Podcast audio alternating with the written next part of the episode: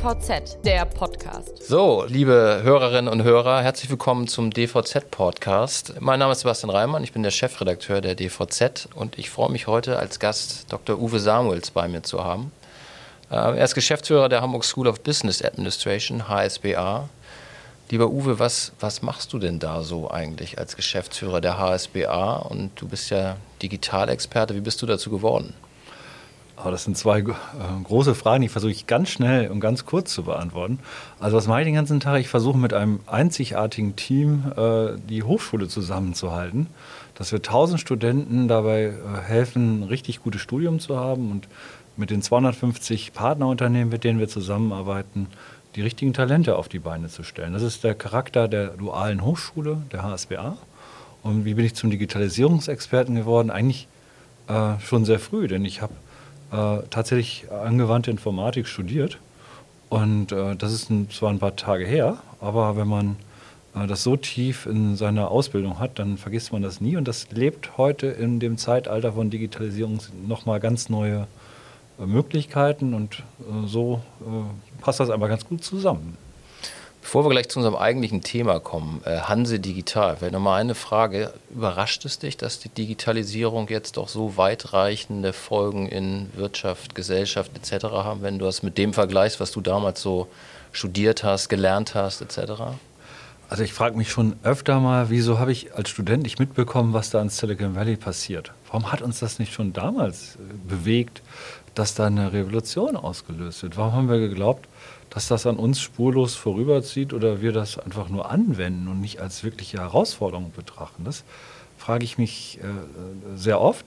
Und dann frage ich mich auch, äh, warum wir das in Deutschland so lange einfach nicht auf dem Schirm hatten. Das sind also Dinge, die, ich, die mich wirklich bewegen. Das Ausmaß dessen, was da jetzt passiert, ja, ähm, ich weiß noch gar nicht, ob wir es überhaupt richtig übersehen können. Aber es ist eine gigantische Aufgabe äh, und äh, eine riesige Veränderung, der wir uns da stellen und die wir als Chance begreifen müssen. Und ähm, ja, ähm, insofern überrascht es mich einerseits ein bisschen schon, auf der anderen Seite, tja, eigentlich auch nicht, weil äh, Digitalisierung ist halt so skalierbar und äh, global einsetzbar. Dann darf es eigentlich ja gar nicht überraschen, wenn man das studiert hat. Ist ein gutes Stichwort, glaube ich. Ne? Silicon Valley, die, die Netzgiganten, die wir da drüben haben und auf der anderen Seite so das, was wir hier in Europa eben machen oder auch nicht machen. Und das ist ja, glaube ich, auch so der, Hinter, der Hintergrund, warum du und äh, deine Mitstreiter auf äh, Hanse Digital gekommen seid. Was genau verbirgt sich hinter dieser Idee? Also wir erleben, dass die großen digitalen Plattformen die Märkte der Zukunft und zwar global äh, aufteilen untereinander. Und dann haben wir große Plattformen, die kommen aus USA, das sind Google, Apple, Facebook und Amazon als die Vorreiter dieser Plattformen. Äh, das ist der Westen und aus dem Osten haben wir Baidu, Alibaba, Tencent, das sind die großen chinesischen Plattformen. Und die haben in ihren jeweiligen äh, Kontinenten ja schon Erfolg, aber die haben, äh, hören ja an den Ländergrenzen nicht auf. Die gehen also tief in andere Kontinente und Nationen und so nutzen wir das jeden Tag. Aber das führt dazu, dass das Wissen über unser Konsumverhalten und unsere Interessen äh, eben dort auflaufen und äh, so ein Produkt, ein Markt nach dem anderen äh, hier übernommen wird. So, und da können wir doch nicht tatenlos zuschauen. Das hat uns irgendwie alle bewegt und so haben wir zusammengetrommelt und haben einfach losgelegt. Und was wird daraus jetzt? Also wer hat sich da zusammengetan? Wer ist schon dabei? Wer kann vielleicht auch mitmachen? Und was habt ihr vor konkret? Also wir sind 40 Leute, äh, 20 äh, stark aus der Blockchain-Community. Das ist so eine ganz spezielle Technik, die jetzt das Internet gerade revolutioniert. Wer mehr wissen will, findet viele Quellen dazu. Machen wir jetzt heute gar nicht. Verändert das Internet in einer äh, globalen Weise, äh, dass zum ersten Mal ins Internet Vertrauen einziehen kann. Wir können wirkliche Geschäftsbeziehungen auf Vertrauensbasis im Internet ermöglichen. Das ist mal so vielleicht eine einfache Beschreibung, was das äh, gerade bedeutet. Und das sind auch 20 Leute aus der Wirtschaft und aus der ähm, Wissenschaft, äh, weil wir eben das, was wir da bauen, keiner in seinem Silo und in seiner Sphäre alleine bauen könnte, weil wir etwas äh, auf die Beine stellen wollen, was tatsächlich auch bisherige Grenzen und Kategorien sprengt. Und was uns da konkret äh, vor Augen ist, ist eine Handelsplattform, eine europäische, die zum ersten Mal für Europa äh, es ermöglicht, äh, sich Amazon und Alibaba als die heutigen großen Handelsplattformen und die jeden Tag größer und größer und größer werden, eine eigene europäische Lösung zur Seite zu stellen, die sich auch unterscheidet von den anderen Plattformen aus USA und China. So, und wenn wir in der Lage sind, eigene Lösungen zu generieren, von denen wir bisher gar keine so richtig haben, das muss man ja äh, auch äh, umtreiben, dann haben wir die Chance, auch die äh, Zukunft in der digitalisierten Welt selber nach unseren Maßstäben zu gestalten. So. Und das ist so eine starke politische Motivation bei allen, die uns zusammenbringt, da an dieser Idee zu arbeiten.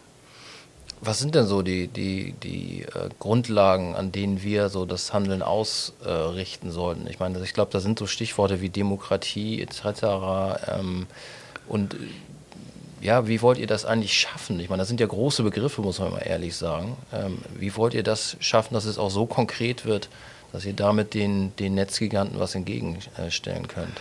Also gerade weil es die großen Begriffe und äh, ähm, vor allen Dingen die großen Werte, europäischen Werte sind, um die es geht, glauben wir, dass wir eine ganz große Chance haben. Äh, weil wir uns mit diesen Werten eben fundamental unterscheiden zu den Plattformen aus USA und China. Also konkret, wenn wir bei äh, Amazon äh, kaufen, dann äh, müssen wir uns klar darüber sein, dass äh, wir äh, eben und Amazon dabei immer größer und größer wird, hiesige Wirtschaftsstrukturen zerstören, disrupten, sagt man heute dazu, auf Neudeutsch. Das heißt, da verschwinden sozialversicherungspflichtig beschäftigte äh, Arbeitnehmer und ganze ja. Unternehmen. Und mit jedem Klick, den wir bei Amazon machen, äh, ist das ein kleiner Klick, äh, unser Sozialsystem zu, äh, aufzulösen. Weil Amazon zahlt ja noch nicht mal in Amerika richtig Steuern ja. und bei uns schon gar nicht. Das heißt, Sozialstaatlichkeit steht mit dem Nutzen von Amazon auf dem Prüfstand. Es wird gefährdet. Und aus China, die Plattformen sind politisch motiviert. Die werden vom Staat gesteuert und es geht um nichts anderes als die kommunistische Vorherrschaft aus China in die Welt zu transportieren.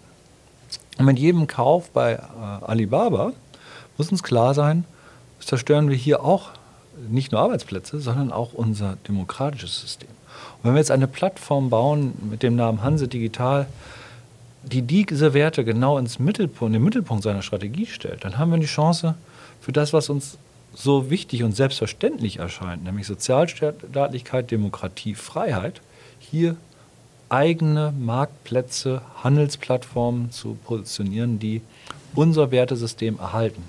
Aber das heißt, es wird nicht die eine Handelsplattform, also das, das große gegen Amazon, das große gegen Alibaba aus Europa, sondern es wird eher so ein, so ein Kosmos, wo sich verschiedene andere Handelsplattformen die dann eben diese europäischen Werte irgendwie berücksichtigen, dann, dann bilden können? Oder wie muss man sich das vorstellen? Also das wird äh, sicherlich vieles, was wir heute haben, verbinden müssen. Aber es soll ein zentraler Kanal sein, wo auch dann ganz stark die Aufklärung über das, äh, was im digitalen Zeitalter die Nebenbedingungen jeder Transaktion, jedes Kaufens äh, sind, nämlich äh, ähm, Beiträge zu unseren Werten oder eben keine Beiträge zu unseren Werten sichtbar gemacht wird und wo jeder Kaufakt äh, auch einzahlt auf das persönliche äh, Konto und in der Lage ist, äh, die eigenen Vorteile äh, daraus äh, später eben auch zu ziehen. Wie, wie, wichtig ist so dieser ganze Aspekt der Datenhoheit, also der Hoheit über die eigenen Daten? Das ist ja, glaube ich, das, was viele auch umtreibt, wenn sie sich eben im Internet tummeln, wenn sie auf solchen Plattformen aktiv sind und man ja schon irgendwie so den Gedanken dann haben kann, uh, was passiert da mit meinen Daten eigentlich? Also das ist äh, unter dem Stichwort Freiheit, nämlich ähm, die äh, Selbstverantwortung über die Hoheit über seine eigenen Informationen äh, wesentlich. Wer äh, sozusagen wissen will, was über einen gespeichert ist, es löschen lassen zu können, das sind heute Dinge, die, auf die müssen wir achten. Weil äh, ansonsten äh, andere Informationen, und zwar statistische Informationen über einen äh, Nutzen äh, besitzen, äh, über die wir uns dann gar nicht im Klaren sind. Wer gesundheitliche Einschränkungen hat, der Mobilitätseinschränkungen hat, Konzentrationseinschränkungen. Das sind alles Dinge, die man aus Bewegungsprofilen, aus Klickverhalten mit statistischen Wahrscheinlichkeiten ableiten kann. Das darf doch nicht dazu führen, dass Krankenversicherungen sich daran orientieren und den einen äh, aussortieren und den anderen nicht. Das darf auch nicht dazu führen, dass wir äh, gegeneinander ausgespielt werden durch diese Plattform. Hm. Inwieweit ist irgendwie so die, die, die staatliche Ebene schon beteiligt? Also ich meine, man kann ja sagen, okay, super Initiative, kann ich vom Grundgedanken alles teilen ähm, und trotzdem irgendwie so ein bisschen skeptisch sein, ob man damit diesen, diesen Vorsprung, den ja Amazon und Alibaba etc. schon alle extrem haben, ob man den noch irgendwie äh, wieder aufholen kann oder ob man dem eben was entgegensetzen kann. Ich meine, es gibt eben Ideen, ja, die Franzosen sind schon ein bisschen weiter, die sagen, okay, wir, wir besteuern die eben mal tatsächlich, Digitalsteuer. Ähm, also da ist man dann schon irgendwie auf der staatlichen Ebene auch. Seid ihr da auch schon in Gesprächen? Also da, das will ich das, äh, das Großartige an diesem Projekt ist, dass wir es sofort als PPP aufgesetzt haben und mit äh, Sebastian Sachse, den CDO der Wirtschaftsbehörde, mit dabei haben. Hier in Hamburg, ne? Hier in Hamburg. Mhm. Ähm, und damit das Wissen und die Funktion des Staates in das Projekt so integriert haben, dass wir es gleich mitdenken. Aber uns ist klar, das ist ja keine Hamburger Lösung, das ist noch nicht mal eine norddeutsche Lösung. Wir müssen es äh, jetzt hier Step by Step entwickeln, das ist das Projekt, und dann müssen wir auf die europäische Ebene. Äh, wir brauchen eine Lösung, die ist global äh, und die brauchen wir mit Unterstützung der Franzosen, mit anderen. Und da können wir uns auch nur freuen, dass das Thema Digitalisierung jetzt mehr und mehr in Europa auf die Agenda kommt und erkannt worden ist. Und vielleicht ist genau jetzt die Zeit reif für die Hanse Digital. Ich glaube, es gibt auf europäischer Ebene ja auch schon so eine Initiative, oder? Was ist das? Gaia-Projekt, glaube ich, ist mhm. das, ne? Ähm, wo ja auch, ich meine, Wirtschaftsminister Altmaier ist ja auch so ein, so ein Verfechter davon, glaube ich.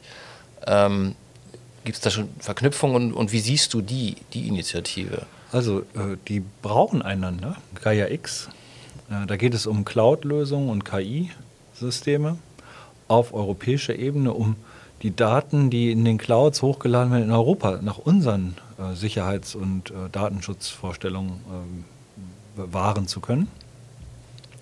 Und auf diesen äh, Cloud-Lösungen, da kann, äh, können eben Applikationen laufen. Und das ist die Hanse Digital perfekt, um genau hier eine Anwendung zu präsentieren, warum man so eine Cloud-Lösung in Europa braucht. Also das heißt, Hanse Digital würde ein Teil von Gaia X werden sozusagen, oder? Gaia X wäre der Host, ja. äh, die, äh, das, äh, die, der Betreiber-Framework für diese Plattform, ja, genau. Wäre das eigentlich in erster Linie eine B2C-Plattform oder auch eine B2B-Plattform. Also ich frage deshalb, weil die Diskussion in Europa ja auch schon so ein Stück weit dahin geht. B2C haben das die Amerikaner nicht alle schon abgeräumt, also können wir da überhaupt noch irgendwas entgegenhalten. Und auf der anderen Seite B2B, also das Geschäft zwischen den Unternehmen, wo wir Europäer, wo wir Deutsch mit unserer ganzen Ingenieurskunst und so weiter ja eigentlich äh, zumindest immer einbilden, dass wir ganz, ganz gut dabei sind. Äh, ist das nicht so eher das Feld, wo wir Europäer uns ein bisschen drauf ähm, konzentrieren sollten? Also wir haben beides in dem Projekt ähm, integriert. Wir haben beispielsweise mit der Otto Group den direkten Wettbewerber von Amazon äh, mit an Bord, der CTO. Und ähm, das äh, Gute ist, dass wir damit den, ähm, das Know-how äh, des Wettbewerbers von Amazon gegen Otto, aber vor allen Dingen des ähm, amerikanischen Plattformmodells gegen das europäische in unser Projekt auf B2C-Ebene eingebunden haben. Und wir haben mit Visible oder früher Wer liefert was den direkten Wettbewerber im B2B-Bereich von Alibaba in Hamburg sitzen. Das heißt, der mhm. globale Plattformwettbewerb Europas wird in Hamburg entschieden. Okay. Es sind zwei Unternehmen, die sich hier aufgestellt haben, äh, diese Herausforderung anzunehmen. Und deren Know-how und deren äh, ganze Erfahrung haben wir in unser Projekt integriert, weil äh, von denen können wir ganz viel lernen. Und die wissen, dass wir, dass sie jeweils auch ähm, ein Rahmen brauchen, eine Aufklärung in der Gesellschaft brauchen, eine Kommunikation brauchen, in dem deren Positionierung eben auch äh, durchschlagender sein kann als bisher. So insofern äh, ist das Rennen noch offen. Es kann B2C oder B2B werden. Es, am Ende sollte es beides werden. Aber womit live gegangen wird, äh, das Rennen ist offen. Cool. Und vielleicht kannst du mal auf, aus dem Nähkästchen so ein bisschen plaudern. Was, was ist so in den Diskussionen, die ihr gehabt habt und in denen sich auch gerade die beiden so eingebracht haben als große Player, was ist aus deren Sicht besonders wichtig? Ähm, die, ähm, die Verlässlichkeit, das Vertrauen. Ähm, und da kommen wir nochmal zu der Blockchain zurück. Äh, es geht darum, äh, wirklich äh, Sicherheit darüber zu haben, mit wem man äh, eine Transaktion durchführt und ob man diesem, demjenigen, ob Subjekt, Objekt äh, Trauen verschenken kann oder nicht und ob es wirklich sich um den handelt und nicht um jemand anders handelt. Mhm. Äh, wir kennen alle Fake-Bewertungen auf Plattformen, wir kennen Manipulation auf Plattformen. Äh, wir, das wollen wir genau äh, verhindern und dazu ist die Blockchain ein ganz wichtiger Schlüssel. Deswegen das Hanseatic Blockchain Institut mit seinen Experten, äh, die prägen schon stark die Diskussion. Und ähm, insofern äh, war das jetzt ähm, tatsächlich ein Bericht aus dem Nähkästchen, weil das, da geht es um Details dann immer. Aber es ist dann auch wieder die Zeitenwende, die wir im Internet jetzt gerade nutzen. Also auf der Blockchain zu denken, äh, das ist eigentlich, was uns so antreibt. Nun ist die Blockchain ja, ich sag mal so vor zwei, drei Jahren, glaube ich, kam die ja so auf, auch gerade bei uns in der Logistikbranche, äh, als Lösung, um, weiß nicht, Abrechnung zu digitalisieren, all solche Dinge. Ähm, ist wahrscheinlich so ein normaler Zyklus, ist dann wieder so ein bisschen runtergegangen in der, in der Wahrnehmung, auch mal ein bisschen kritisch hinterfragt worden, etc.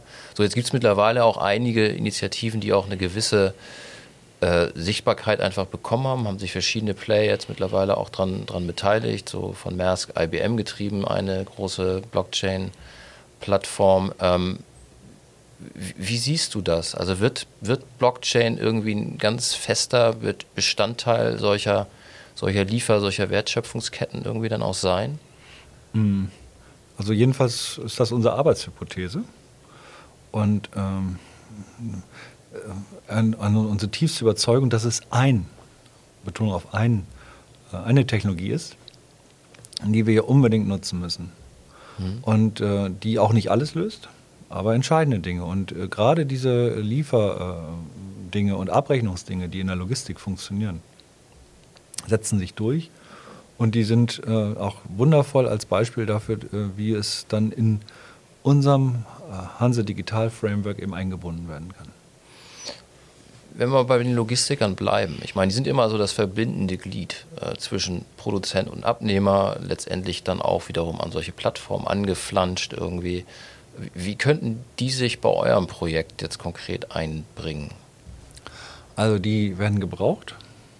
Die spielen einen ganz entscheidenden Schlüssel, weil äh, heute die Performance von Handelsplattformen ganz stark auch von der Liefertreue, Liefergeschwindigkeit, Lieferqualität abhängig ist.